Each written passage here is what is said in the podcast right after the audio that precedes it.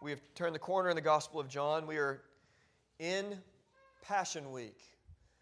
The first half I mentioned a couple weeks ago, the first half of the Gospel of John deals with the first three years of ministry of Jesus, and the last half of the Gospel of John deals with the, the last week of his life. And, uh, and so we're in Passion Week, and there's going to be a lot of fast, fantastic things there for us. There's going to be uh, a roller coaster, I think, even uh, emotionally for us. Um, but I want you to see in the last of this Passion Week, I want you to see the consistency of Jesus. And when we're going through times of turmoil or difficulty, uh, we can go up and down. And I want you to see how even keeled Jesus is. Just his face set like flint to the cross, knowing that he's following his Father's will, doing what he's, called, what he's been called to do for this purpose. We see next week, for this purpose I came for this hour, Father, glorify your name. He knows what he's been sent to do, and he's going to do it. It's just an amazing thing. The sermon title today is an inv- invitation to hate your life. Sounds weird, but Jesus says in verse 25 Whoever loves his life loses it. Whoever hates his life in this world will keep it for eternal life. And I want to know what that means this morning. What does it mean to hate your life? Let's pray and ask for the Lord's help and trust that He's going to give it. Holy Spirit, we need direction this morning. We need help. I thank you for all the children that are in this room. Jesus, you've told us that we are to look to children and be like them, for such belongs the kingdom. Help us to receive your word like they receive your word and just believe it. Hear it and believe it, respond. And Jesus, I thank you that there's no A League, B League team here, that we're all one in Christ, united in Christ, and we come just to hear and sit at your feet and listen and just learn from you this morning. And so help us. Help us to be changed. God, all of us walk through these doors and we have this desire, a gut level desire, to be maybe just a little bit different. We have this desire to be changed, sin to overcome, um, anxiety or depression or anger that we want to just lay here at the altar and walk away from. We want to be changed. So I ask this morning that you would change us. Change even who we are, our personalities. Some of our, our personalities need to even be changed. Just help us to change. We want to honor you. We want to be more Christ like. And so, Holy Spirit, I ask you to do that this morning. Help us to be more like Christ as we leave through these doors. Help us to rest assured of the finished work of Jesus, that even when we walk out of these doors, and if we fail this afternoon, because of what Christ has done for us, your favor still rests upon us. Help us to be assured of that truth. And so, uh, lead us. I trust that you will. In Jesus' name, amen. All right, there are two huge truths that I just want to reintroduce you to this morning. Truth num- number one is that we are saved by grace through faith in Christ alone. By grace through faith. Not because of our works, not because we've done anything to earn salvation or earn God's grace. A grace earned is by default not grace. A love earned is by default not unconditional love. But God has given us both grace, unconditional love. We are saved by faith apart from works of the law. Titus says this in chapter 3, verse 5 of his book with his name. He saved us not because of works done by us in righteousness, but according to his own mercy. So he saved us. He saved us. We didn't save ourselves. He saved us not according, not because of works done by us in righteousness, but according to his own mercy. 1 Peter chapter 1 verse 3 says that according to his great mercy he has caused us to be born again. God has done something to us. Salvation belongs to the Lord. God has saved us. It's God's work, not ours. So that's truth number one. We're saved by grace through faith. Salvation is 100% all of grace. It's not all or 99% of grace and 1% you. It's not uh, God's work and your work combined. This is God's grace 100% through and through, 100 proof grace. And it looks like something. When God's grace gets a hold of somebody, when God does a work in somebody's life, it looks like something. And here's truth number two from Luke 9, Verse 23. And he, Jesus, said to all, If anyone would come after me, let him deny himself, take up his cross daily, and follow me. And then from our passage here this morning, John chapter 12, verse 25 and 26 Whoever loves his life loses it. Whoever hates his life in this world will keep it for eternal life. If anyone serves me, he must follow me, and where I am, there will my servant be also. Salvation is clearly God's work. And we must lose our life, die to ourselves, and follow Jesus. Both of those things are true. They're both true. There is no salvation apart from following Jesus. You cannot be in Christ and not follow him, not love him, not want to obey him. If you're in Christ, you want to obey him, want to follow him, want to, by his grace, deny yourself, take up your cross, and follow him. This is a both and, not an either or. We good? Got it? Thumbs up? We're going to see this today, clearly, in John chapter 12. We're going to see a call to die to ourselves. We're going to see a call to hate our life. What in the world does that mean? On the tail end of Lazarus being brought back to life, there starts a mini revival in Jerusalem. At least a so called revival. I want you to see it in verse 9 through 11. When the large crowd of Jews learned that Jesus was there, they came not only on account of him, but also to see Lazarus, whom he had raised from the dead. So the chief priests made plans to put Lazarus to death as well, because on account of him, many of the Jews were going away and believing in Jesus. Now, this is, again, crazy. We saw this last week. We saw the response of two different groups of people. We saw Mary responding through prayer through weeping, through tears, and wiping the feet of Jesus with her hair. And then we saw some of the Jews going to the Pharisees and telling the Pharisees what Jesus did, and they rise up and they want to kill him. They can't handle it because they would lose their place and their nation. And so they wanted to sacrifice Jesus to keep their life. Andy pointed this out for me really clearly, kind of a parallel here in these two verses, which we'll get to in a little bit. But they wanted to sacrifice Jesus to keep their life. That's what they wanted. Where Mary, weeping, wiping Jesus' feet with her hair, learning from him, loving him, responds the right way. Well, the word continued to spread, and the city was uh, just, uh, it was buzzing with excitement, and we saw a little bit even of that last week.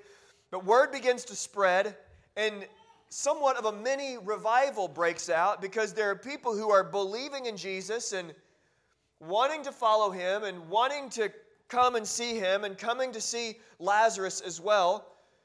And the same people that were upset from the first part of John chapter 12 are upset in the second part because they're wanting not just to kill Jesus, but now they're wanting to kill Lazarus.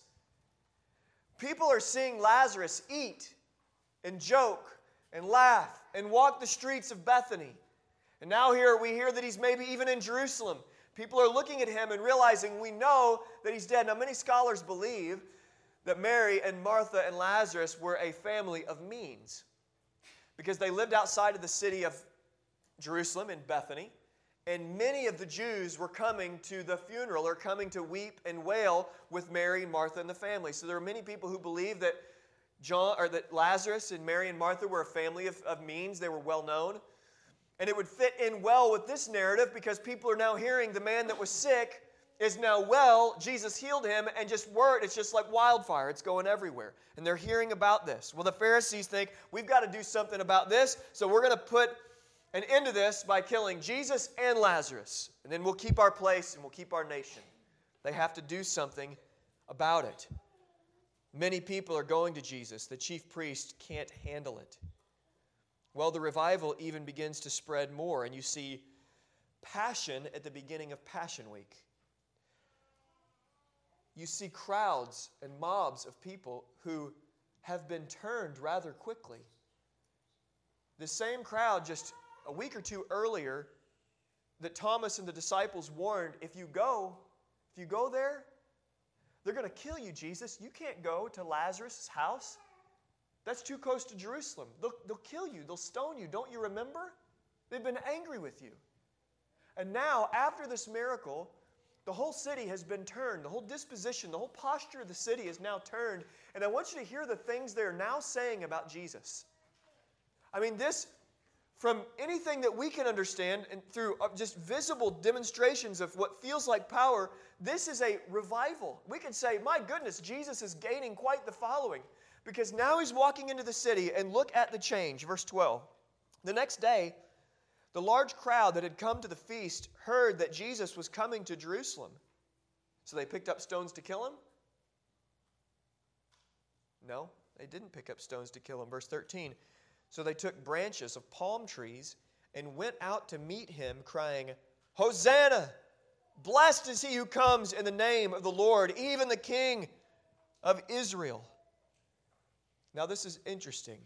Is it not? From stoning him to taking palm branches on Palm Sunday, just the Sunday before they, they're chanting, Crucify Him on Friday, and they're laying down palm branches and they're making some pretty amazing confessions. They say, Hosanna in verse 13. Hosanna, our God saves, or save us, O God. They say, Blessed is He, blessed is Jesus, or praise be to Jesus. They say that he's coming in the name of the Lord. No longer are they saying that he's doing these things in the name of Beelzebub. No longer are they saying that he's doing these things according to the enemy or according to his own flesh or in other, any, any other means. Now they're saying that he's, he's coming and doing these things in the name of the Lord. The city of, Jerusalem has been changed. The crowds go from mass hysteria anger to Beatles like frenzy. This Jesus, Hosanna, the crowd's going to him. The revival apparently is so big here in a second, the Pharisees are going to say the whole world has gone after him. The whole world, really? Pharisees has gone after him? What's happening at the beginning of Passion Week? They appeared to be believing in him. They say that he's a king, the king of Israel. The king of Israel in verse 13. And with all these words that are coming out of their mouth, they're right. These things are all true. Their words are saying true things about Jesus. Isn't he the one who saves? Hosanna, Hosanna. He is the God who saves us. Worthy of all our praise us. He saves. That's what Jesus does. Is he not blessed? Is he not worthy of our praise? Hasn't he come in the name of the Lord? These are true confessions from the crowd.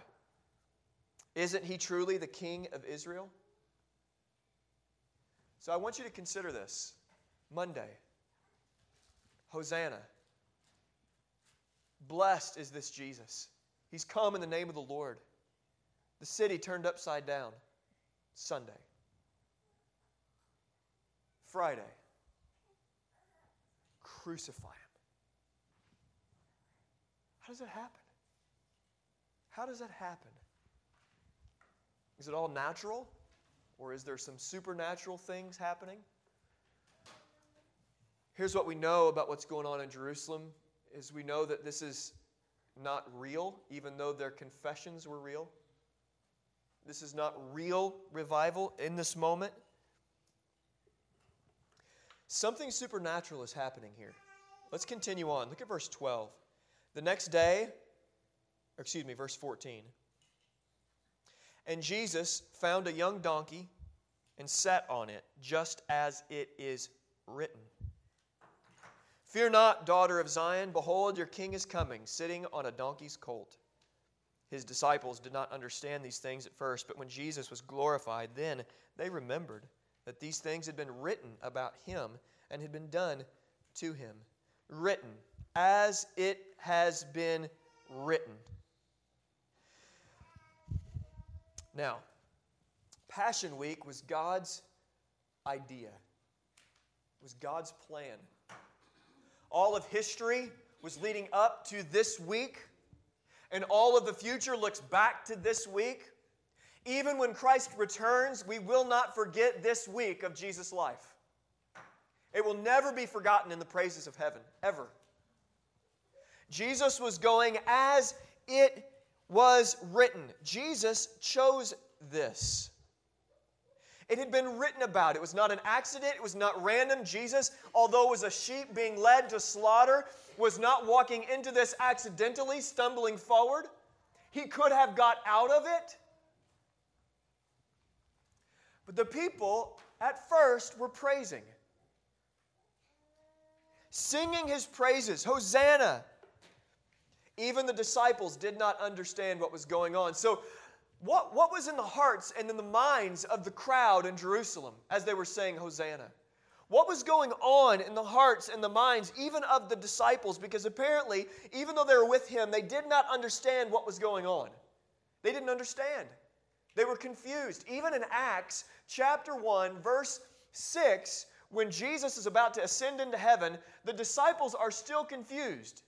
And they say to Jesus, they turn to him and they ask, Are you going to now restore your kingdom? They still believe in the book of Acts, chapter 1, verse 6, I, I believe, and it's, it's not 6, it's verse 7 right there. They're still believing that Jesus is going to usher in this physical kingdom now. They're confused about everything that's happening. They had hoped that he was the one that was going to redeem Israel, even when Jesus had died and before the disciples knew that he was re- resurrected, in Luke 24, verse 21, the disciples say this But we had hoped he was the one to redeem Israel. We had hoped that he was the one to redeem Israel. The disciples in all of Jerusalem, they were confused still about what Jesus was there to do. They did not understand. But here's the deal we have the unique opportunity this morning. Did anybody see the movie Sixth Sense? Remember years ago, like early 2000s? Okay? Now, if you haven't, spoiler alert, big time. But if you've not seen it yet, it's your fault.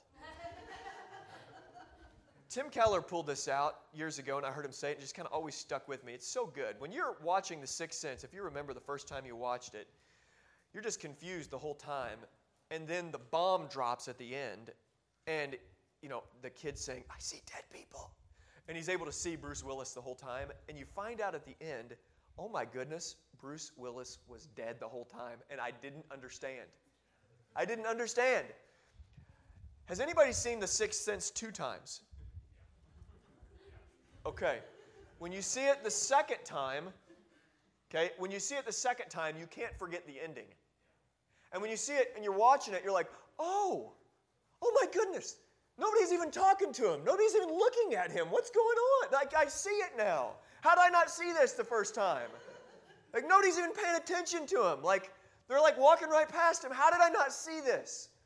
Okay, for us, and just like the disciples, they then remembered everything that was written about him. Now, we have the privilege, even with the power of the Holy Spirit, to look at this narrative, to, to spend the next 15 weeks or so, 10 to 15 weeks, as we walk through Passion Week. And we get to connect these dots and we get to see, and we are studying this and looking at this with knowing the ending already. And we don't have to wonder in the dark what's happening here. We get to see dots connected all over the place. The donkey, Dan just brought this out, the donkey riding in and Jesus riding in on the back of a donkey. What's on the back of a true donkey, Dan? A cross on the back of a donkey. When was a donkey created? Before or after the cross? Before. Like there are these things here and like neat things to be able to connect and look at. Oh, my goodness, it's here. And we get to see it. We get to watch it. We get to know the end from the beginning. And so we get to come to Passion Week and we don't have to feel around in the dark and stumble forward. We get to know what Jesus is doing. And that is a privilege, a privilege indeed. And I want you to see the amazing things that happen next. Okay, the crowd begins to build, and I want you to see just Jesus' posture to all of this. And I want you to see how Jesus is not caught up with fake praise.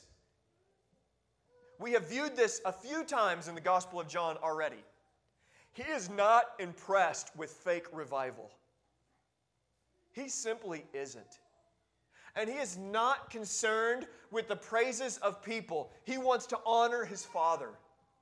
It's unbelievable. Look at verse 14 down through, actually, we just read that. Look at verse 17 down through verse 22. The crowd that had been with him when he called Lazarus out of the tomb and raised him from the dead continued to bear witness. The reason why the crowd went to meet him is that they heard that he had done this sign.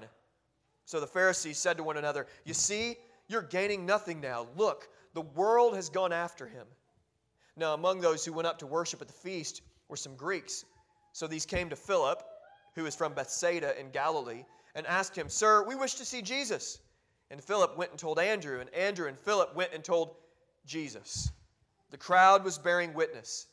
Listen, I knew Lazarus. He was sick. He wasn't just a little bit sick, he was deathly sick. And other people knew it as well. We went and saw him. I went and saw him, and it was awful.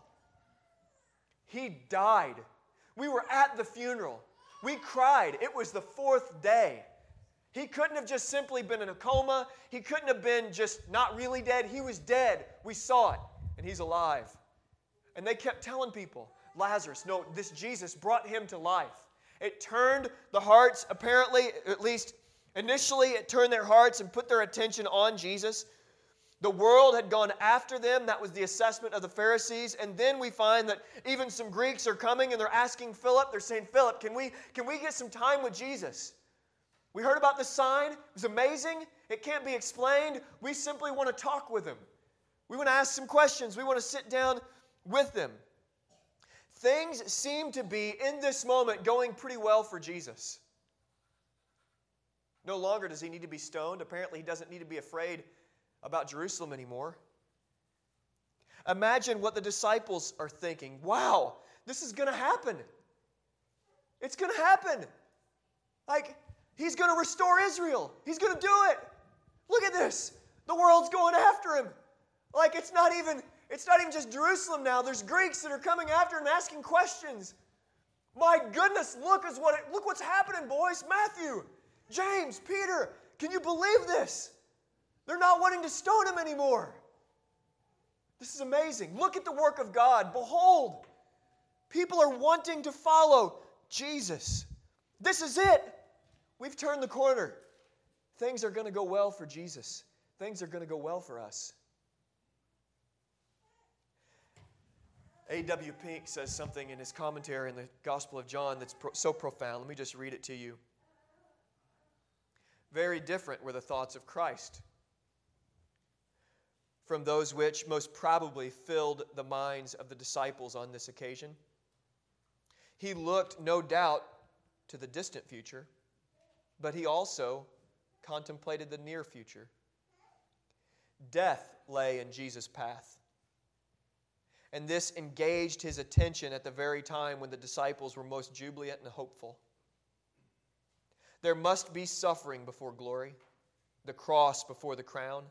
Outwardly, all was ready for earthly glory. It was there for him. If he wanted it, here it is. Fake praise, false praise, it's at his feet.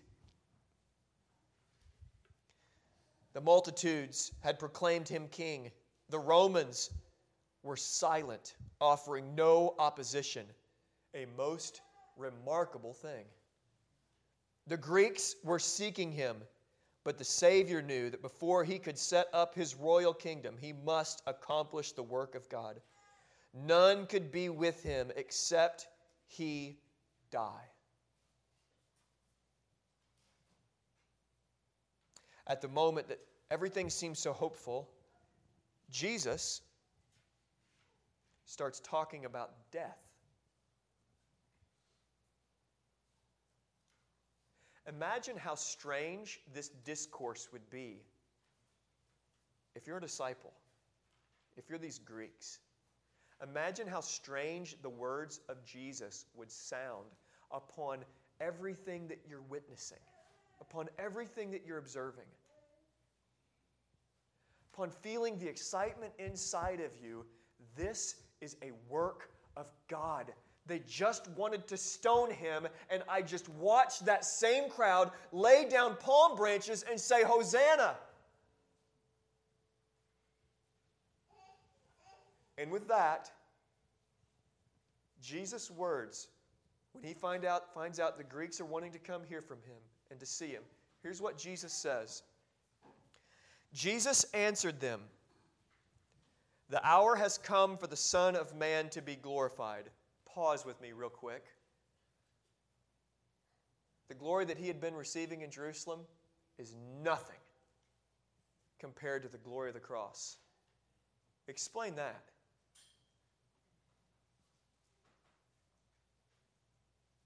The way God defines glory is so different than how man describes glory. Verse 24 Truly, truly, I say to you, unless a grain of wheat falls to the earth and dies, it remains alone. But if it dies, it bears much fruit. Worldly praise is not glorious. Many people have a following. That's not glorious. Big deal.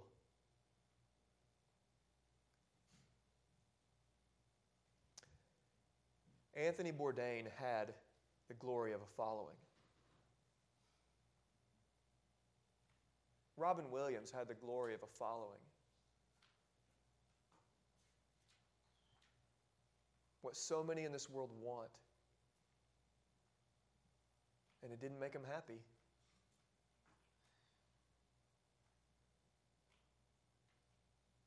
Jesus, on the other hand, had gained earthly glory in that moment, and he was willing to set it aside to die for a greater glory. The crowds did not appeal to Jesus. He was about his Father's business. They didn't get his heart, his affections, didn't pull him off mission.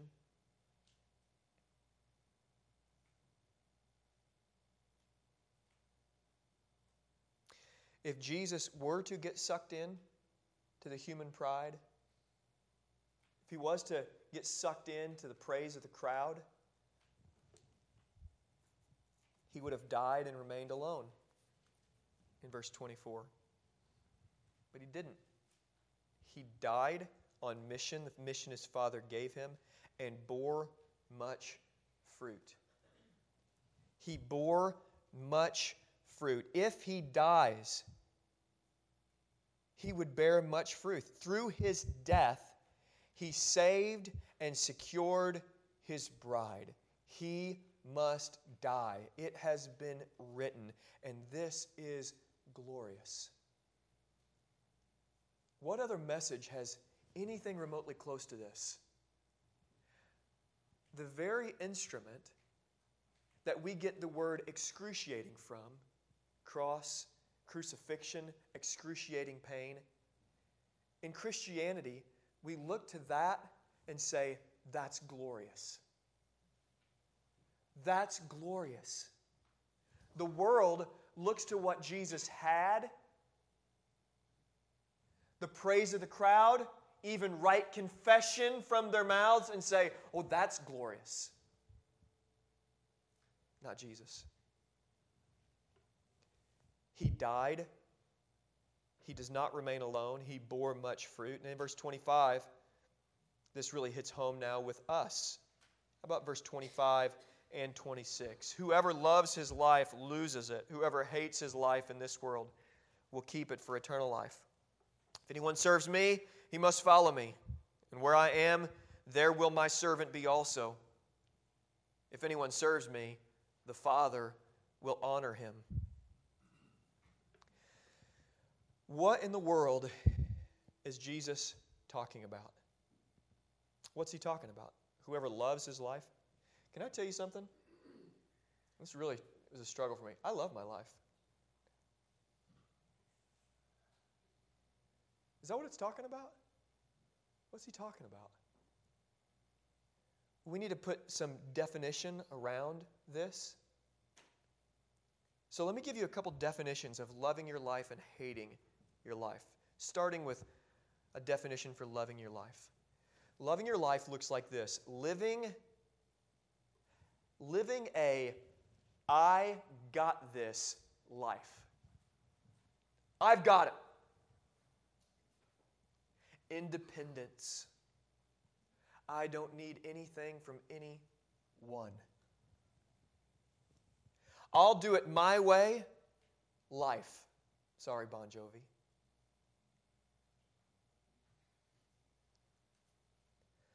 I'll get what I want. Life. I know what makes me happy. Life. What I think and what I feel is right. I know what's best for me. Living for the praise of the crowd. That is loving your life. Do you love your life? Do you not want God or anyone to get in your way of what you want? Are you the captain of your own ship, the master of your destiny, like Nelson Mandela says?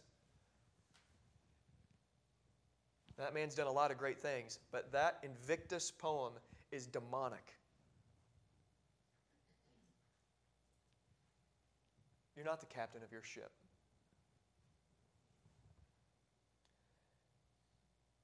If you love your life, you're going to lose it.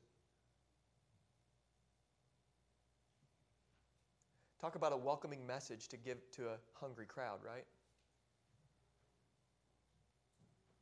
You're going to lose it. But whoever hates his life in this world will keep it for eternal life. What does that mean? What does that mean? Now, first, I jumped ahead. If you love your life, you'll lose it. The Pharisees loved their life. Okay, now I'm back in line here. And Andy, this is what this is what it was. Andy recognized. Remember in 1148, the Pharisees, just one page before, in 1148, they said this: the Romans will come and take away both our place and our nation. Their concern was their life, their way of life, their power, position, power. The Pharisees were willing to keep kill Jesus to keep their life. They loved their life. And Jesus was going to be collateral damage if they could just keep it. So they were willing to kill him for it. Jesus, on the other, other hand, is willing to die to give eternal life. It's amazing. You must then, after that, a call to die and to lose your life, you must, I must hate my life in this world. Definition for hating your life. Living a, here's the definition. We are to live a I don't got this life. I need you, God, life. I am dependent, God. I'm not dependent. I am weak and I need you, God. Make me strong. Living and hating your life is knowing that my way is the wrong way and God's way is better. Sacrificing what I want for what God wants. Sacrificing what I think will make me happy for what God says and what God has for me. Submitting what I think and what I feel to what God says and what God feels. It's death to self, death to the flesh, death to sin, living a life that is joyfully okay with even delayed gratification. That's what hating your life looks like.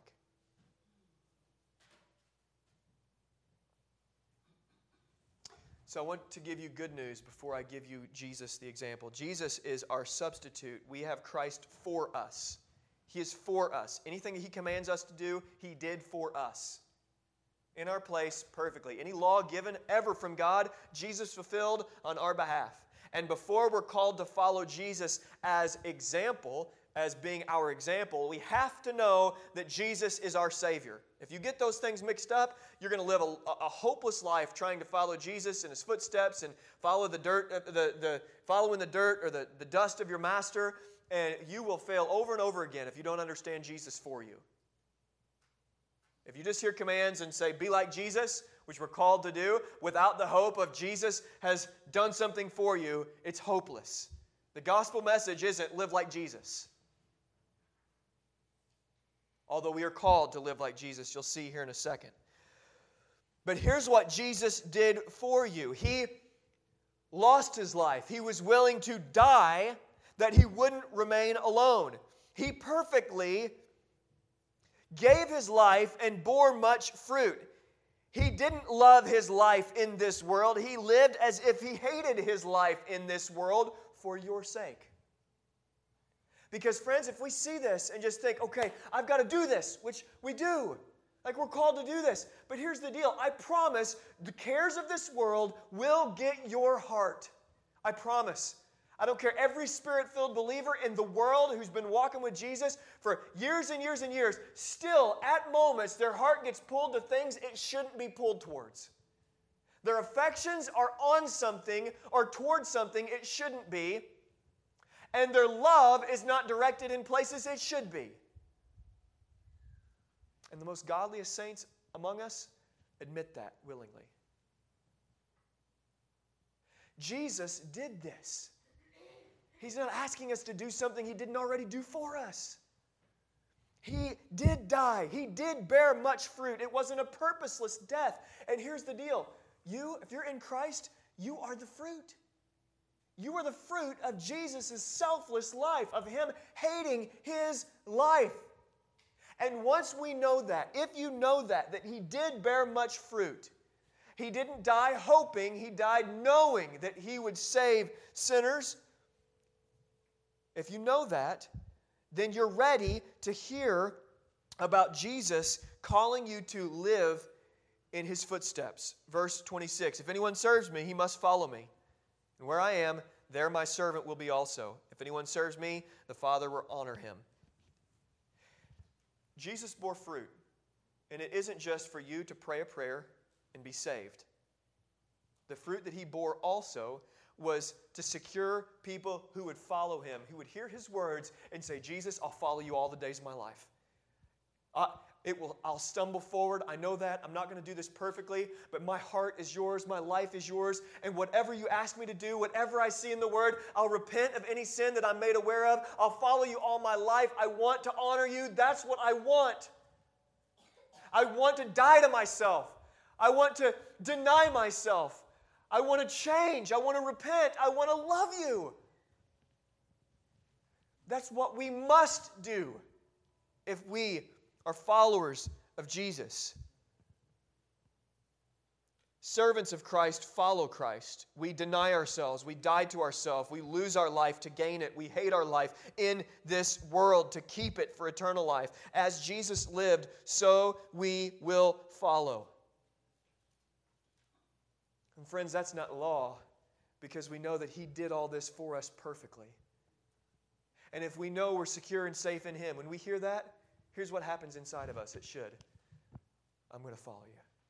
Jesus, it's my delight to repent of my sin and to follow you. It's my delight to engage this battle. It's my delight to engage even in spiritual warfare. It's my, it's my delight to fight the enemy. And God, when it's not my delight, help me to repent that it isn't my delight Help me, Jesus, but I'm going to follow you. I'm in this thing. And what does the last verse say? The last part of verse 26. If anyone serves me, the Father will honor him. Honor. Do you realize this? If you're in Christ, and you follow him all the days of your life, God the Father will honor you.